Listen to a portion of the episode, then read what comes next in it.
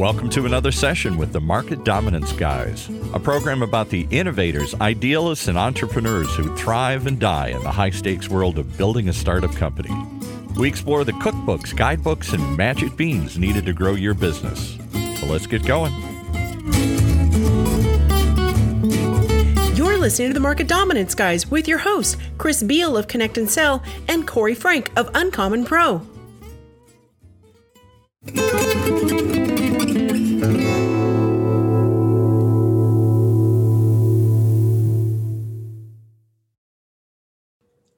Every single thing that happens in sales is about learning on both parties' parts. And this includes presenting and discussing value metrics with prospects and with customers who are up for renewal. What works best? Adopting an attitude of rampant optimism or one of friendly skepticism? Should the value metrics you present be the same, or should they vary when you're talking with inbound prospects versus outbound prospects? Is it most effective to emphasize only one appealing value, or is it better to trot out several beneficial metrics? In this third market dominance guys conversation between Chris, Corey, and Mike Jensel, co founder and CEO of Visualize ROI, this trio of experts discusses how to price your company's offering, how to handle discount requests, and what to do about a prospect's fixed budget limitations. Most importantly, they delve into the reality of what happens when you have successfully convinced a prospect of the value of your offering to the extent that he is now a champion of your product or service. But when he carries your banner back to his company, he's faced with a bunch of skeptics who haven't had the benefit of hearing your pitch.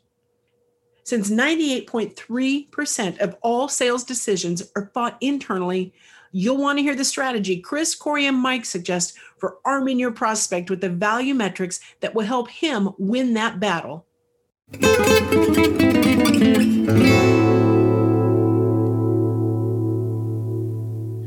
Every single thing that happens in sales, up to the point where somebody signs a contract, is learning on the part of both parties. Every single thing. And so the only question up until the point where you sign a contract is is it worth making the time investment to continue to learn together? And pessimism is a wonderful tool at that point because saying i don't know what's going to happen. I don't know if what this is worth it's actually more than pessimism. It's a kind of i'll call it friendly skepticism. Like you've heard me sell famous or world famous intensive test drive a few times right corey? Of course. And what do i say? I say i have no idea whether having a bunch more conversations is going to make any sense in your business at all. I, I have no idea. And i'm being honest i do have no idea. It could be great it could make you seasick. I don't know. I don't know. But it's pretty low cost. It's kind of like a zero cost option for you, a little bit of time. It sometimes produces actual business value. Every once in a while, it's a lottery ticket that pays off. As Tony Safoian said on his podcast when I was a guest, we made millions, tens of millions of dollars during our test drive. Okay. So maybe, but you know what I'm selling? I'm selling, I don't know. And you know what my reps have a hard time selling? I don't know. They have a hard time saying, I don't know, because they want to be the rep that says it's going to be great. It's going to be awesome. It's going to be huge. You're going to have a, a, a, it could be that whatever, right? I tell you what, it's a lot easier to sell, I don't know, and stand behind it than to sell huge. Now, at some point, they sign a contract. The beauty then is it's reduced to numbers. And now you're at the point of saying, okay, we're not just learning anymore we're exchanging dollars. Dollars are going to change hands here. So somebody's got to put their career on the line to go get those dollars. So think about that person. How much of their career? Very much of it? Now, we had a situation recently involving a, a very, very large company. It's a multinational, and they're headquartered in Japan. And their US group told us quite clearly hey, guess what? At $27,000, we don't have to go to Japan for approval at $27,001, we do. right? So, what do you think the first deal was struck at? and that's the stuff, that's why sales is not marketing. Marketing can't take that into account in a generic way ever because it might not even be a concept that plays or it might play at a really high level, but it plays at a high level in terms of design of a sales process. At this point, we ask ourselves a question How much friction do we want in the deal from approvals? If the answer is zero, make sure the person we're talking to has the authority to approve the deal without going talking to anybody else.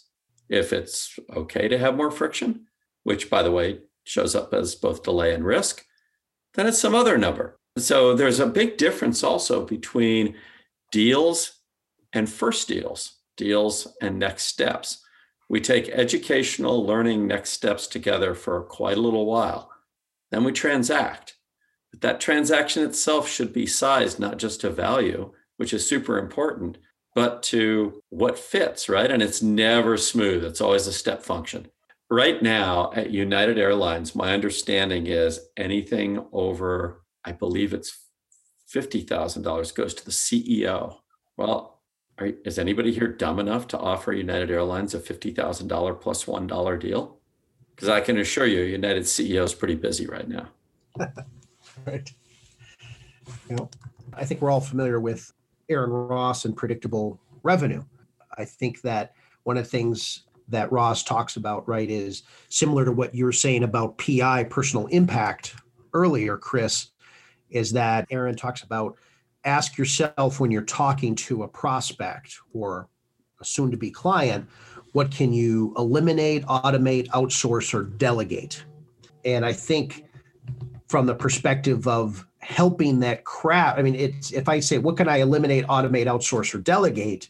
Mike, your your advice certainly would be to have something that's not just quantifiable, but also visual as well to really kind of contribute to all the senses and to do the job that a CFO or a VP of sales or whomever your buyer is to do anyway. Because if I got to sell to my boss after the salesperson sells it to me, I got to justify it. If you can help me do my job by thinking in those languages, eliminate, automate, outsource, or delegate, I imagine there's just going to be a tighter affinity there, even if my price is more because you're speaking my language. Yeah, I uh, it, again, I think this gets back to the pers- persona discussion, where there will be personas that will absolutely be excited about that value proposition because they want to focus on the stuff that is the higher value added activities, and they know what those are. And I think where this gets tricky, back to Chris's point on what marketing can conceive versus what sales does, is there's a difference between an inbound prospect and an outbound prospect. And, and, this, this is really important to kind of talk through here because if I receive a lead, an inbound lead, and they're looking for something very specific, I could come to them with this value prop of eliminate, delegate, blah, blah, blah, blah, blah. And they might say, okay, that sounds interesting, but I'm just looking for something that does this. And th- that this thing could be walk like a giraffe. And, and we think your website says you have a tool that walks like a giraffe. Can you show me that feature? Well, that's what that person is trying to buy today. And this aspirational visionary stuff around eliminating, delegating, et cetera, et cetera, might be interesting to somebody in that organization, but this person today wants this specific feature set. And so when we when we're coaching folks on dealing with inbound versus outbound workflows, on the inbound side, you've got to play this dance, and it's a hard, hard job to figure out what the person really is interested in learning about. They called you, they're taking their time to meet with you and address that need, but also educate them. And this gets into challenger sale a little bit, where I'm teaching, tailoring, taking control of the conversation. You have to address the things that they care about, but then educate that they also have these three other problems that cost X, Y, and Z, which may be solved by delegating and eliminating, et cetera. But we also do the thing that you want that value prop then has elements of quantification that solve the current problem, but then solve these other problems. Mm-hmm. Whereas in an outbound workflow, somebody may not be looking for your service at all. You may be, you may have a, a Tesla that has wind the car doors that open like this. The person's not looking for that, but you send them a video of car doors opening like that, and and it, you you give them an image and a vision to they can do things differently that they never imagined and that delegating thing just happened to hit them at the right time. They weren't looking for that service, but you hit them with the right image and the right word and the right quantification of that. Uh, so where it gets fun, frankly, is is enabling people to experiment. They're using tools, outbound tools like Outreach and SalesLoft and Yesware, et cetera, that are giving me the ability to do this rapid experimentation. And what we're trying to insert into that for these outbound workflows is images and quantification and value that really make it come to life for that buyer that you know may or may not be uh, you know have a project that's got budget attached currently but it can reach those aspirational visionary things that they may be latent. It's it's it's addressing that latent need that you may find budget. This is brilliant stuff mike. The latent need might not be with that individual. It may be elsewhere in their organization and what you're doing is you're actually letting them know that when that becomes the relevant part of the conversation when they've got to go to mary and joe and you know marissa and have that conversation you're giving them something that they can be confident in even if they don't care about it at all. And there's a technique for doing this in sales that salespeople i think would be wise to learn. And it goes something like this. So mike as far as i can tell the only thing that you care about the only thing at all that we do that could even move the needle in your business is we help you see how your sales reps are doing at home. That's it. Because you had to send them all home and it's a nightmare. But we do these other three things that sometimes people get pretty excited by. And I just want to make sure because I think they have no relevance to you whatsoever. And then I'll tell you the other three things. And you feel good because I've recognized that you don't care about those three things which means because if you never tell somebody what what you don't think they don't what you think they don't care about they'll think that you're just smorgasbording them. Right. Right? Oh yeah you know you like the salmon right? Therefore i'm going to yeah. assume that you also like the whatever it is right? The soft cheese. But it turns out that if i say mike I suspect the salmon is really your thing, and the soft cheese is just going to make you sick. We'll be back in a moment after a quick break. Connect and Sell. Welcome to the end of dialing as you know it. Connect and Sell's patented technology loads your best sales folks up with 8 to 10 times more live qualified conversations every day. And when we say qualified, we're talking about really qualified, like knowing what kind of cheese they like on their Impossible Whopper kind of qualified. Learn more at connectandsell.com.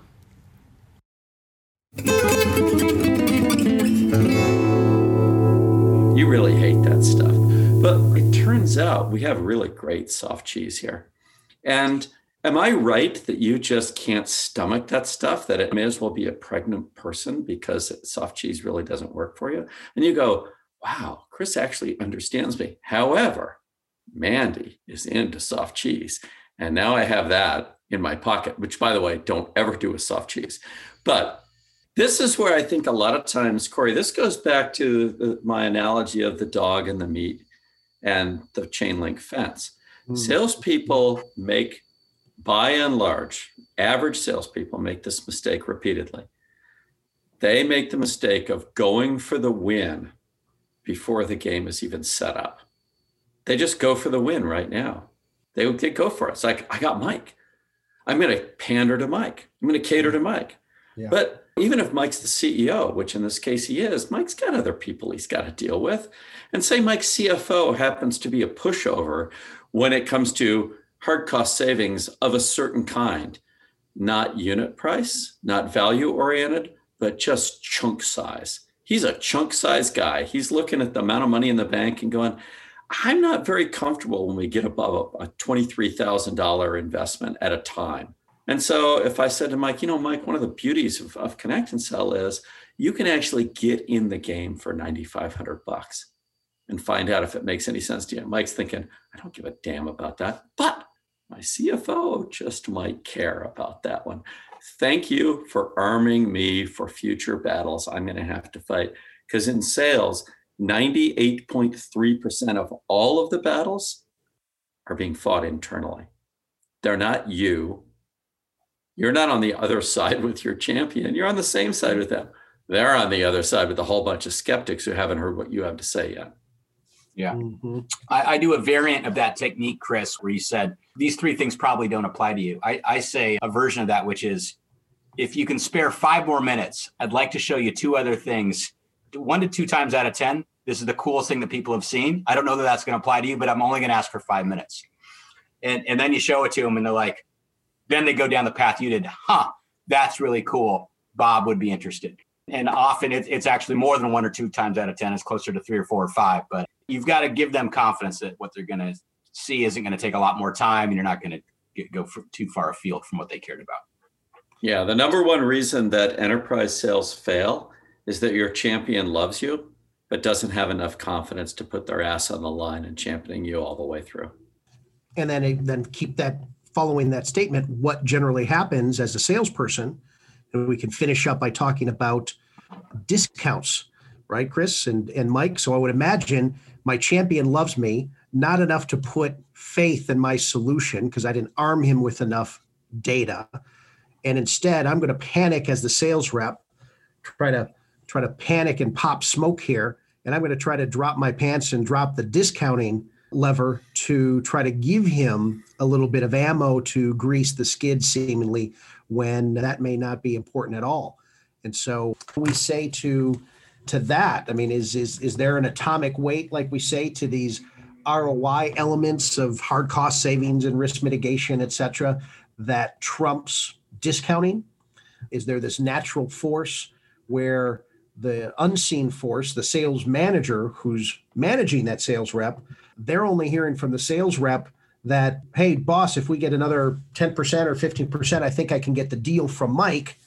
When the reality is, is they haven't been speaking the language that Mike needs to perpetuate this value prop through throughout his organization. Yeah, I, I see a couple variants of discount requests. Uh, one variant of a discount request is there simply is fixed budget. The CFO has told the head of marketing, you've got $100,000 to spend on marketing this quarter. You can spend that however you want.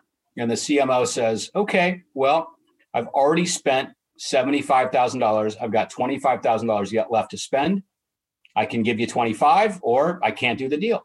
Now, theoretically, you could say, well, let's go back to the CFO together and try to get more money. That's theoretically possible, but the CMO is probably not, they can do that maybe once a year with the CFO, and they're just not going to want to play that card today for this product that they haven't used before.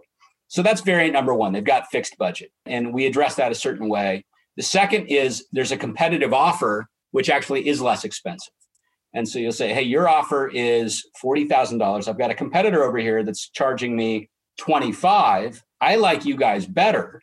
But my boss, my boss's boss said, well, listen, we've money is tight. Let's spend 25K. And if, if you can't match it, I'm going to go with an inferior but less expensive alternative. And that's a tough one to sell into. And, and that's where ROI tools, I'm going to address this one first can be very, very effective because you can, in that case, put a picture in front of both of those folks in the management chain that says, yes, the inferior offer is 25,000, but the incremental value that you're getting for this incremental $15,000 is $2 million because we have these features that they don't. And we cannot discount. We're sorry. And it's $2 million in, in incremental value and that might win the deal. And that's that's a it's high stakes poker, but that's that that is a good way to preserve your price when you know that you have incremental value. If you're selling a commodity, it's it's a little bit trickier. In the first case, uh, where there it truly is fixed budget, and you believe your buyer, and that's what they say. Then what you try to do, and what we we coach, and we do this a lot ourselves, is is construct a multi-year deal, a two or a three-year deal, which escalates say, listen, understand you've got fixed budget right now. We both agree the value of the solution, if it works, is $4 million, right? Right. Great. Well, let's give you let's give you the price today, but we're in this for the value that we're delivering. So let's construct a two or a three year deal where we're going to get to those bigger prices if those metrics are hit in the first year. And we both got skin in the game. We're going to go for those metrics, and if we get them, we're going to go to the next to the next level next year, right? You can you can get that deal done. You know, sometimes in that case, you do have to meet with the CFO and walk through it. But that's that's a good conversation. You you want to establish that.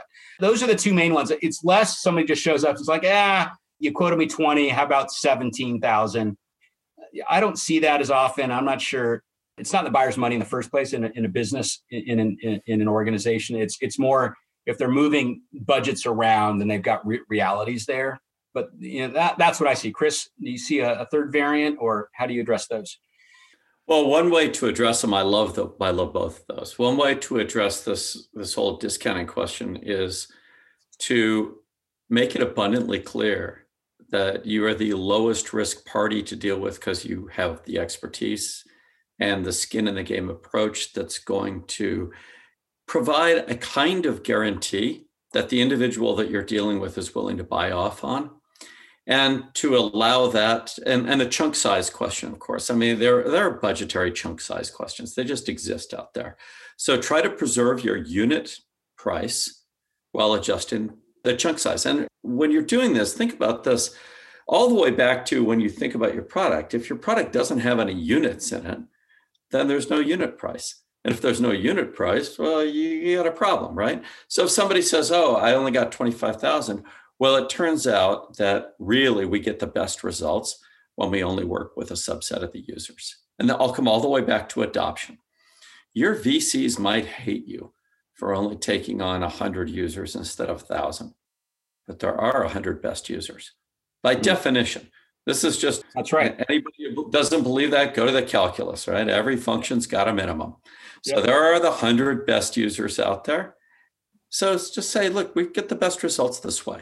And we actually prefer to start smaller because that way we can focus on getting the best business results, measuring them carefully, and making sure before we go to higher levels of adoption that we have solid results, solid processes. You're doing your part, we're doing our part. What do you say we fit this deal inside that? Now, your unit price stays right where it was. Your chunk size is the right chunk size. It's very rare that somebody has a unit price budget it's very common that they have a chunk size budget. So work right. with it. Yeah, that's smart. Wow, this is just a great step. Chris, I don't know. I think you probably agree with me that in the Beatles world, right, uh, as an analogy, I think Mike Genstell is the Brian Epstein of the market dominance guys here. So he's the force behind the force. And Mike, we'd love you on anytime that uh, that you're free. This is great. You clearly speak our language, and uh, and man, I think we we have a whole couple of new chapters in the Market Dominance Bible here that Mike just wrote in the two sessions we had together. So we appreciate that very much, Mike. Thank you, Corey. Really enjoyed thanks. it. Thanks, Chris. Thanks, Mike. This is tremendous. And thanks, Corey. As always, you seem to have come back from the brink of death and you're back with us. You know what we say about all dead companies? They're equally uninteresting. But you know, right. not all dead people are like that, but we still love you alive.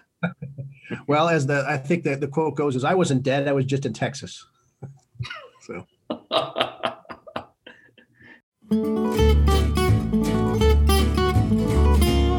Today's show is also brought to you by uncommonpro.com.